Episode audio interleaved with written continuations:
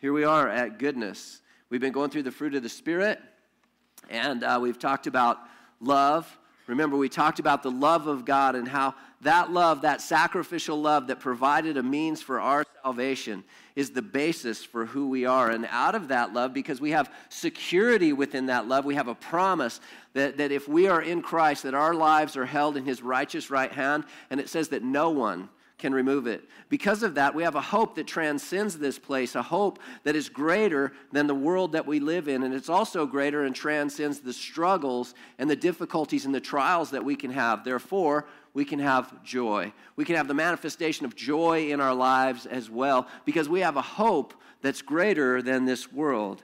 We can also have peace.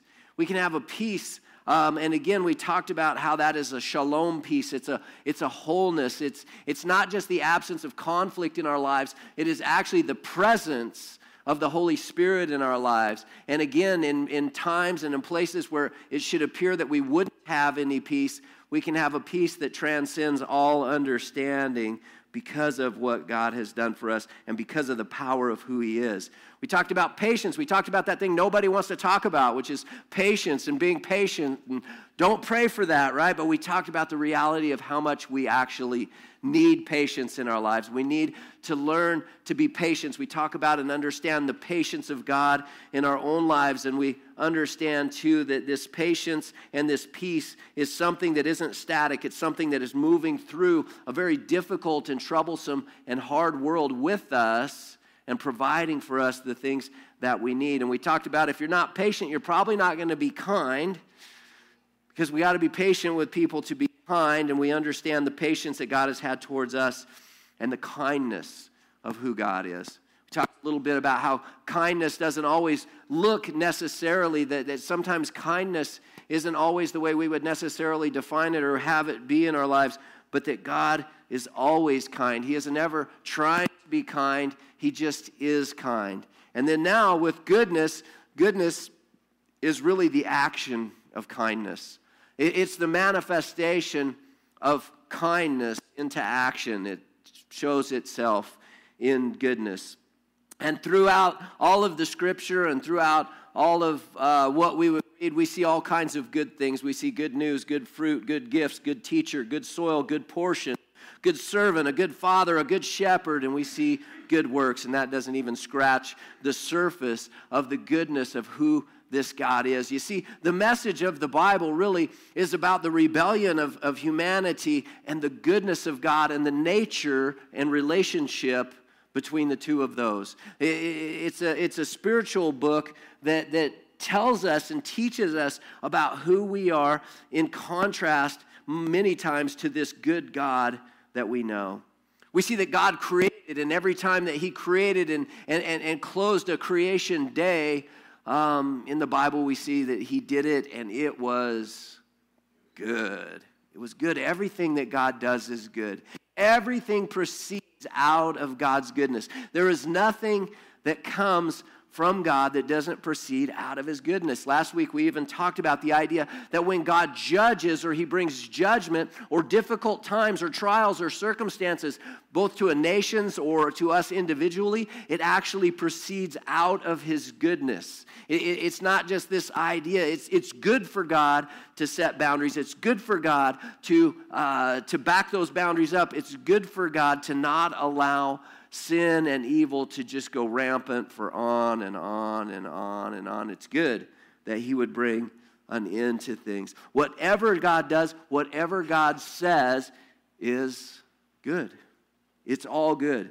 The things that He does, the, the, the, the precepts that God gives us, the commandments that God gives us, His word, everything there is out of His goodness and it's for our own goodness. It's for our flourishing, it's, it's for our freedom, it's to help us to know and to be able to navigate this life, and it all proceeds out of His goodness. God created, and it was good. The problem was is that, is that God gave us one thing to, to, to not do. He gave one command in the garden, and that was, was to not to eat of the fruit of the tree of the knowledge of good and evil. And remember that that knowledge was not just the knowledge of evil, it was also the knowledge of, good. The problem with that is that we took that goodness and, and what we did is we began to define it for ourselves. The Hebrew in that literally means that, that, that, that, to go and to do that is that, you know, when, when this deceptor came and when Satan came and deceived uh, Adam and Eve, the, the, the thing that he was telling them, the thing that he was speaking to Eve was that, was, oh, oh, God knows. You know, he knows that in the day that you eat of that, that you will be like him, that you won't need him anymore, that you will determine for yourselves what is good and what is evil. You won't, you won't need God anymore. And this is the core deception that we as human beings live under is this idea that we can define even goodness on our own terms and how we would see it. It's this idea that God was withholding from us, that, that this is a God who's not a giving good and gracious God, but this is a God who is withholding good things from us. Did God really say? Oh, sure. He knows that if you get a hold of that, that he'll lose the power and, the, and, and, and, you won't be his slave or he won't be your master anymore, those kinds of things. But we understand God to be good, to understand him that all that proceeds, any goodness that proceeds out of anything, it's always good with him. There's no, there's no variation in his character. There's no shadow in him. There's no darkness in him at all. He never tempts us with what is evil or wrong or any of those things. It all, he is a good father and he gives good gifts.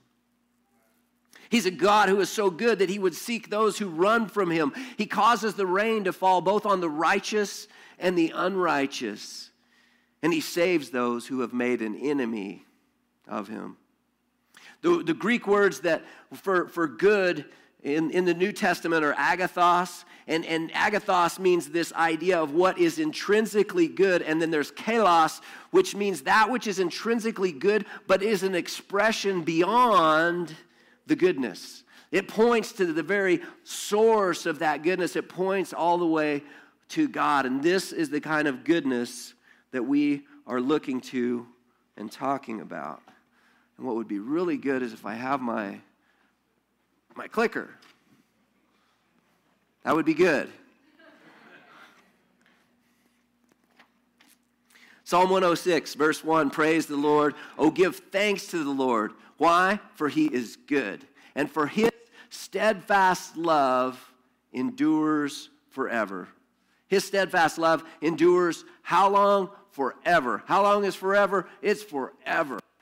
There is no end to it. There is no place where he gets enough, where he's full, where he's done with us, where you've went too far, where, where, you've, where you've messed up, where you've gone beyond the scope of his grace and you just outsinned his grace and now it's too late for you. No, this God's love is an everlasting love. It endures forever and ever. His goodness proceeds out of him always and forever. We don't just see this in this psalm, we see it in Psalm 107, Psalm 118, Psalm 136. And the overlaying absolute message of the Bible is God in His goodness. Mark 10, verses 17 and 18.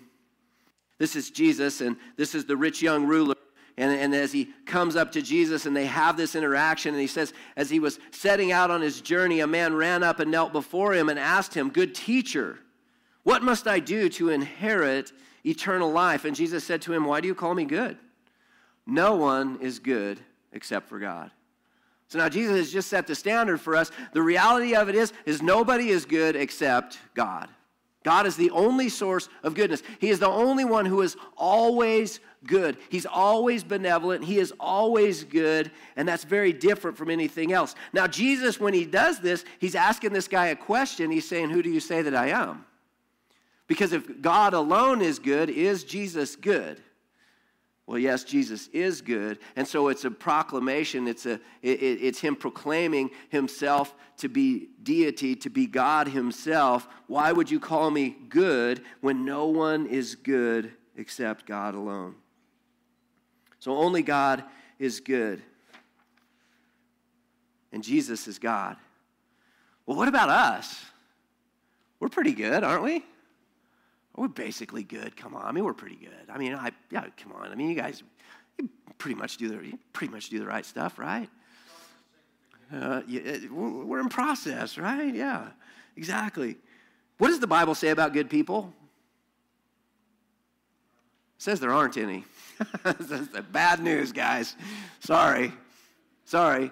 See, the world starts from this, from this place. It starts from this idea that, that we're good, that we're born good and pure and, and all of these things. And it's only our experiences and our environment that would take us or move us in, in another direction, but that's not what the Bible says. The Bible says that we're, we're basically born with a, a propensity towards what's wrong. If you ever raise kids, you kind of get this, right? Nobody ever said this. Little Johnny or little Janie, gosh, they're so perfect. They're amazing. They've never done anything wrong. They, have never hit anybody. They've never been selfish with their toys. Uh, they, have never, uh, they, they've, they've, they've, they've never lied. They've never been manipulative. They've never stolen a cookie. None of that stuff. I mean, gosh, we better teach them those things so that they can get along in this world that's really messed up, right? No one, no parent ever said that, right? Little Janie or little Johnny naturally hit, steal, lie, manipulate. And parenting is a process of helping them to, to not do those things. Discipline is the process of seeing in our children the things that won't bless them in their lives and helping them to make the, the, uh, the, the necessary changes in their behavior to be able to kind of do life and to get along and to do things well and, and, and to be blessed. And so, but, but see, the world, but so this is the place where we start from. We start from a brokenness that's just within us. And, and, and, this, the problem with that is that, is that uh, we, we bring that brokenness with us into everything. And it's the very thing that keeps us from being really good like God is. Romans 3 9 through 18 sums it up for us. What then? Are we Jews any better off? No, not at all, for we have already charged that all, both Jews and Greeks, are under sin, as it is written. None is righteous, no, not one. No one understands, no one seeks for God. All have turned aside. Together they have become worthless. No one does good, not even one. Their throat is an open grave. They use their tongues to deceive. The venom of asps is on their lips. Their mouth is full of curses and bitterness. Their feet are swift to shed blood. In their paths are ruin and misery and the way of peace they have not known. There is no fear of God before their eyes. Aren't you glad you came this morning? This is how the Bible describes us. And not just there at all. Uh, Psalm 53 deals with this, uh, Psalm 14, Isaiah 59. Um, this idea that the reality of it is Romans uh, uh, 3.23, for all have sinned and fall short of his righteousness. All of us. That none of us are really good. And so what's that done? That, that's taken and created a whole new economy in which, in which it says that is that God has wrapped us all up in sin. This is somewhere in Romans, I can't remember where. promise you though. Uh, he's wrapped us all up in sin so that he might be merciful to all of us. So, so that this isn't a this isn't an economy of how well you've done. This isn't a, an economy of well, I'm you know I'm better than than that guy over there. Maybe not as good as that one over there, but much better than that person. So therefore, I'm at you know it, it's not weighed like that. It's not weighed on our works or who we've been. It's it, it's weighed only in the goodness of God and who He is. See, we're not sitting there sitting here in the scales of this world going, I don't know, man, where am I at? I don't know. I'm somewhere between Adolf Hitler and Mother Teresa. You know, I don't know exactly where I'm at on that scale, but I'm not that and I'm not that. You know, it doesn't work that way. We're all wrapped up in sin so that He might be merciful to everyone so that everybody, to whosoever would call upon the name of the Lord, can receive forgiveness of their sins, can be made a new creation, can be set into a new path and a new direction, filled with the Holy Spirit, so that these principles and these things that we're talking about, that the fruit of the Spirit might become evident in our lives. It might become an outflow, not because we're trying to do it, but because now the God of the universe, the creator of all things, have invaded the space within us, and He's beginning to sanctify us and change us, and He's pushing that sin He's pushing it out. He's moving it out of our lives. And different kinds of traits and characteristics are starting to show up. Things that look like love, joy, peace, patience, kindness, goodness. These things start to become a part of our lives and, and part of who we are. Matthew 7 11, if you then, who are evil, know how to give good gifts to your children, how much more will your Father who is in heaven give good things to those who ask him? So, what is it saying? Well, it says that we're capable of doing some good things. If you are capable of giving good gifts, though you're evil, so that there's, there's a problem with our motives many times, there's a problem inside of us again. But, but if we're able to do and to accomplish some good things, then how much more is a God who within him there is no shifting of shadow? There is no, uh, there, there, there is no sin, there is no uh, ugliness, there is no greed, there is nothing. None of those kinds of things that pop up in us are a part of Him. And, and then how much more could we trust this Father who is going to give good things to those who ask Him? Sometimes we feel like, you know, that God is just up there and He's just waiting, right? Just, just with, the, with the, that finger and that lightning bolt, just, you know. But He's not like that. He's a Father who gives good things. He's got good for you, He's got good plans for you and I. See, Paul understood this problem very well. For I know that nothing good dwells in me, that is in my flesh. For I have the desire to do what is right, but not the ability to carry it out. Have you ever found yourself doing something different than what you intended? The results kind of changed. You, you wanted to do the right thing, but dang it, ended up doing the thing I didn't want to do story of my life. Story of who I am, in all honesty. I don't understand myself, and that's what it talks about. I don't understand who this guy is in here who's done some of the things that he's done in the past. I don't understand that shadow figure that runs around in my past that's me. But you see, Paul goes on to say this. He says, Who will save me from this body of death? Thanks be to God through Jesus Christ. This is the answer. You see, God is, is, is providing in His goodness an answer for us. He's giving us something different, He's giving us a different outcome. And even though we have this reality that we're all fallen beings, that the Holy Spirit is at work and He wants to recreate us into something completely new and different.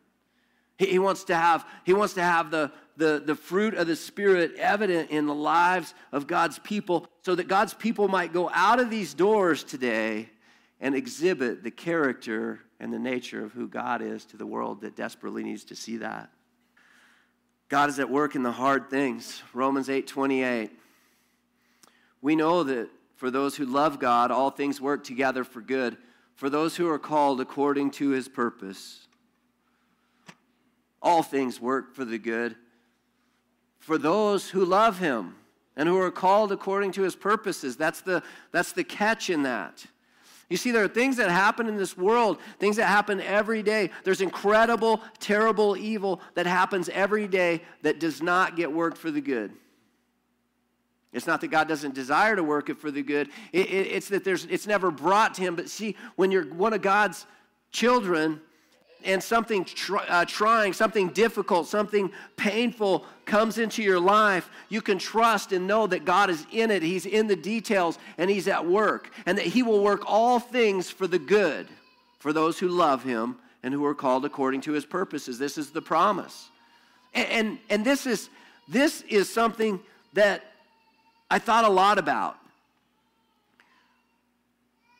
And I'm so grateful for this. I'm so grateful that the God of the universe is involved and is a part of the hard times that come into our lives.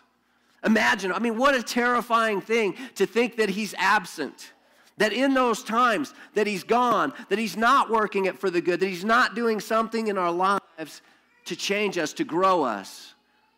Something in which we could consider it even pure joy, knowing that the testing of our faith produces endurance and endurance has a perfect and complete effect in our lives. It's, it's a God who is taking the brokenness of the world around us and He's changing it in a way. What we want Him to do and what the world wants Him to do is just get rid of it. Just eradicate it. Just get rid of the, uh, the, the, the pain. Get rid of the suffering. God, why would you allow it? If you're a loving and good God, why would you allow these things? But see, God and His greatest promises for us will be fulfilled when we leave this place, when we go to what's to come. But for now, There's a very much a difficult reality in this world that we live in. And God is rescuing people out of this. He's pulling people out of it. Instead of, he's, he's not coming to change the world at this point in the way that we would want him to, but he's changing individuals within the world, and then he's sending them out into the world to bring change and to change agents in this world.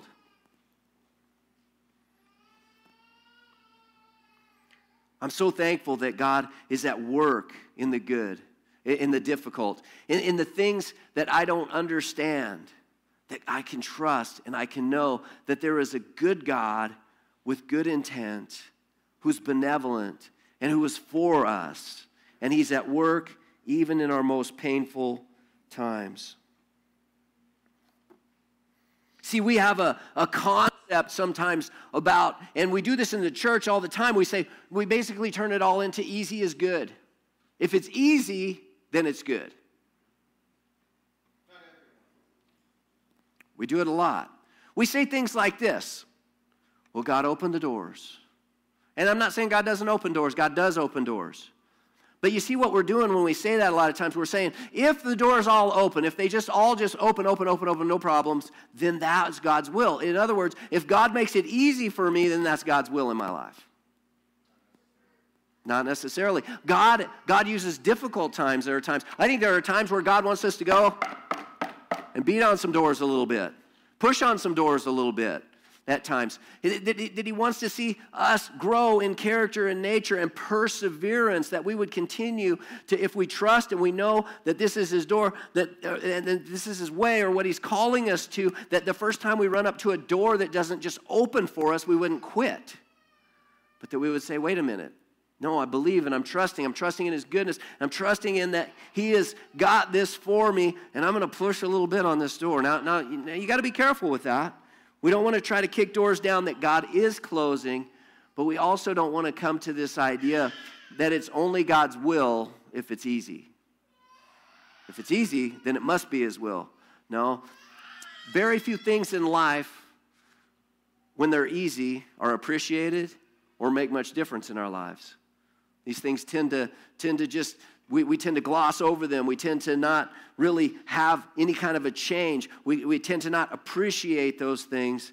Sometimes we've got to become a people who understand that hard is good, that there's a good effect that comes into our lives through sometimes the things that are hard and difficult. But it doesn't mean that God isn't good. In His goodness, He's allowing some things to change our character. See, this is a good God. He says this Fear not, little flock, for it is your Father's good pleasure to give you the kingdom. Sell your possessions and give to the needy. Provide yourselves with money bags that do not grow old, with a treasure in the heavens that does not fail, where no thief approaches or no moth destroys. For where your treasure is, there your heart will be also. God is calling us to be a kingdom minded people, a people who recognize that there are two different economies at work. There's the economy of this world, but God is calling us to go through the economy of this world and up into His economy where there's blessing, to trust Him, to believe on Him, to not just to, to live in this world for all of the things, to not just be consumers to the nth degree, to recognize that God is calling us to have margins in our lives for others to not just be about ourselves and our own wishes and what we can have and what we can possess, but to understand that there's a greater thing to invest in. There's a greater kingdom than mine to invest into. And the only way to do it is to push through the economy of this world because if I subject myself to the economy of this world, I'll reap out of the economy of this world. But if I can push through and believe and trust this good God has plenty for me, that there's a place where the things that we're doing and what we're doing have an eternal impact and an eternal significance.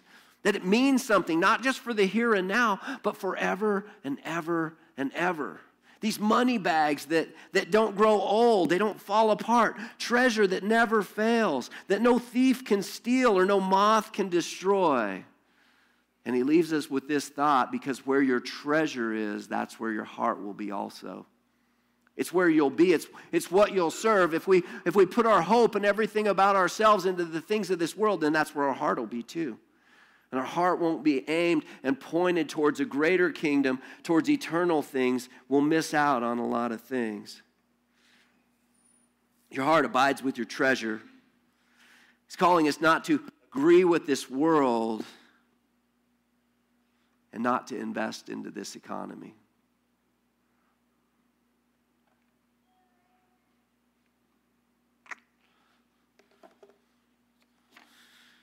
Romans 12, 2, do not be conformed to this world, but be transformed by the renewal of your mind, that by testing you may discern what is the will of God, what is good and acceptable and perfect. We all want to know the will of God. What's God's will? What's God's will in my life? How can I? Well, here it is. Change your mind. Change your mind. Don't be conformed to the patterns of this world. Don't agree with this world. Begin to agree with God. That's, a, that's repentance. Repentance is, is agreeing with who God is, with what His Word says. And that by testing, when we, when we understand and we know God's Word, we can test and we can discern what God has to say against what the world has to say. And when we're doing that and we're understanding that and we're beginning to live in what God is calling us to, when He's renewed our minds and through this process of sanctification, He's changing our minds, He's recreating us into His uh, his image and our mind is being renewed, we'll begin to understand what the will of God is in our lives. We'll begin to see it for what it really is. And it's good, it's acceptable, and there's no better plan. It's perfect. There is no better plan for you and I than to be within God's will and to be doing the things that God is calling us to do. You'll find no better satisfaction, you'll get no better return, None of those things. It will always be superior and perfect to what the world will offer us. Amen. God is good. And the gospel reminds us of that. So you see, the gospel is the ultimate expression of God's goodness to you and I. That He saved us, that He knows you, that, that He's done everything so that you and I can have eternal life. Psalm 107. Oh, give thanks to the Lord, for he is good. For his steadfast love endures forever. Let the redeemed of the Lord say so, whom he has redeemed from trouble, and gathered in from the lands, from the east and from the west, from the north and from the south. Some wandered in desert wastes, finding no way to a city to dwell in. Hungry and thirsty, their soul fainted within them. Then they cried to the Lord in their trouble, and he delivered them from their distress. He led them by a straight way till they reached a city to dwell in. Let them thank the Lord for his steadfast love, for his wondrous works to the children of man. For he satisfies the longing soul, and the hungry soul he fills with good things. Some sat in darkness and in the shadow of death, prisoners in affliction and in irons, for they had rebelled against the words of God and spurned the counsel of the Most High. So he bowed their heads down with hard labor. They fell down with none to help. Then they cried to the Lord in their trouble, and he delivered them from their distress. He brought them out of darkness and the shadow of death and burst their bonds apart. Let them thank the Lord for his steadfast love, for his wondrous works to the children of man. For he shatters the doors of bronze and cuts in two the bars of iron. Some were fools through their sinful ways, and because of their iniquities suffered affliction. They loathed any kind of food, and they drew near to the gates of death. Then they cried to the Lord in their trouble, and he delivered them from their distress. He sent them out, he sent out his word and healed them and delivered them from their destruction. Let them thank the Lord for his steadfast love, for his wondrous works to the children of man. And let them offer sacrifices of thanksgiving and tell of his deeds in songs of joy. Some went down to the sea in ships, doing business on the great waters. They saw the deeds of the Lord, his wondrous works in the deep, for he commanded and raised the stormy wind, which lifted up the waves of the sea. They mounted up to heaven. They went down to the depths. Their courage melted away in their evil plight. They reeled and staggered like drunken men. They were at their wits' end. Then they cried to the Lord in their trouble, and he delivered them from their distress. He made the storms be still, and the waves of the sea were hushed. Then they were glad that the waters were quiet, and he brought them to their desired haven. Let them thank the Lord for his steadfast love, for his wondrous works to the children of man. Let them extol him in the congregation of the people and praise him in the assembly of the elders. He turns rivers into a desert, springs of water into thirsty ground, a fruitful land into a salty waste, because of the evil of, it, of its inhabitants. He turns a desert into pools of water, a parched land into springs of water, and there he lets the hungry dwell, and they establish a city to dwell in.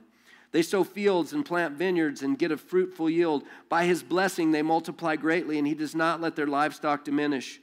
When they are diminished and brought low through oppression, evil, and sorrow, he pours contempt on princes and makes them wander in trackless waste. But he raises up the needy out of affliction and makes their families like flocks. The upright see it and are glad, and all wickedness shuts its mouth. Whoever is wise, let him attend to these things. Let them consider the steadfast love of the Lord.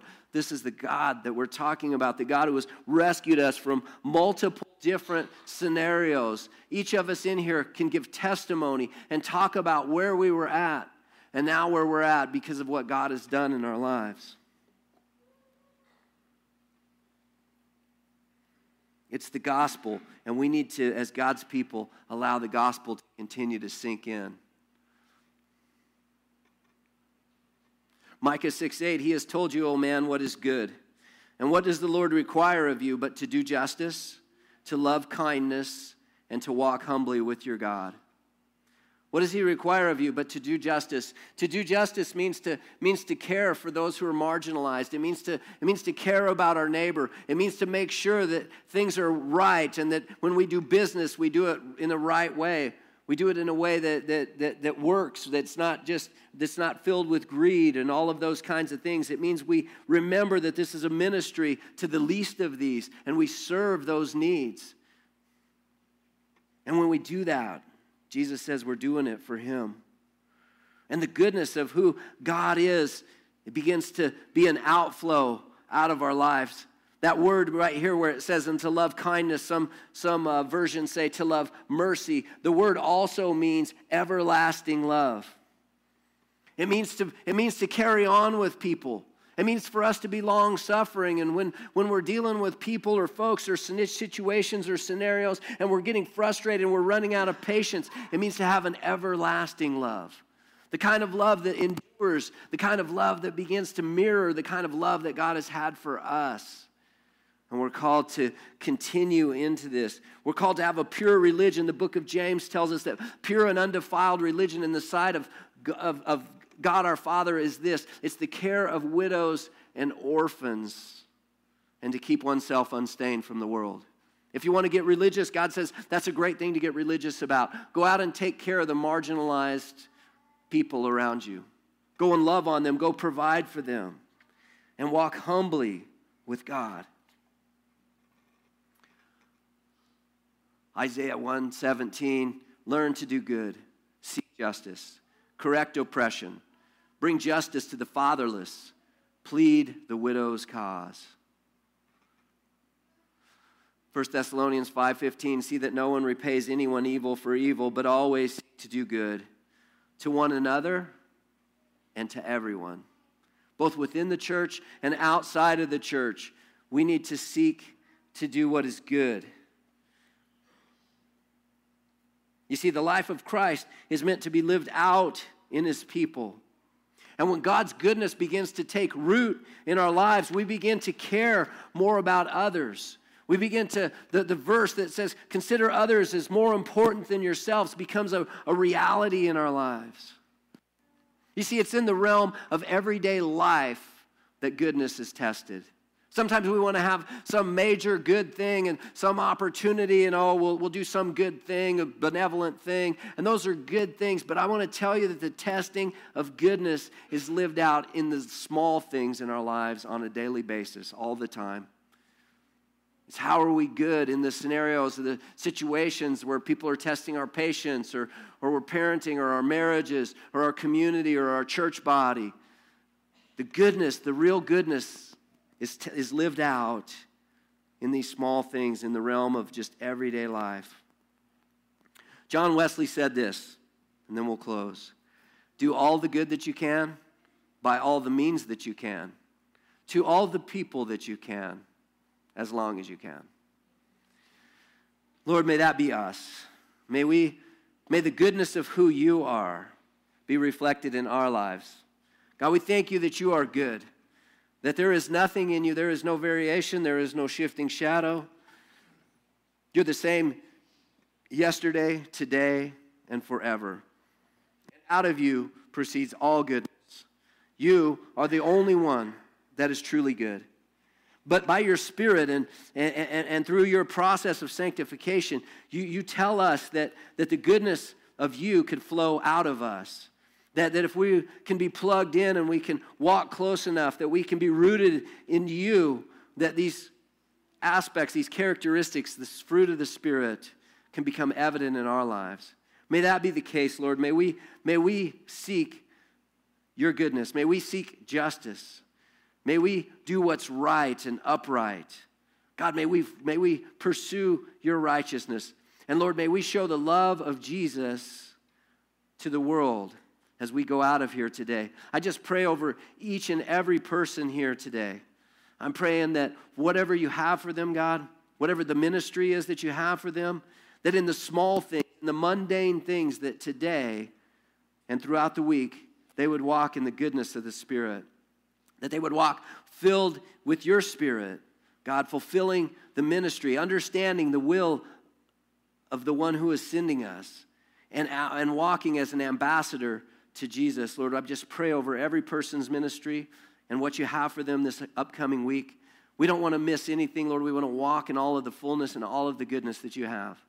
And Lord, help us. Help us to be patient and not just frustrated. Help us to be uh, long suffering. Help us to, to have an everlasting love like you do. Help us to express that love to a world that is enemies, the enemy to who you are.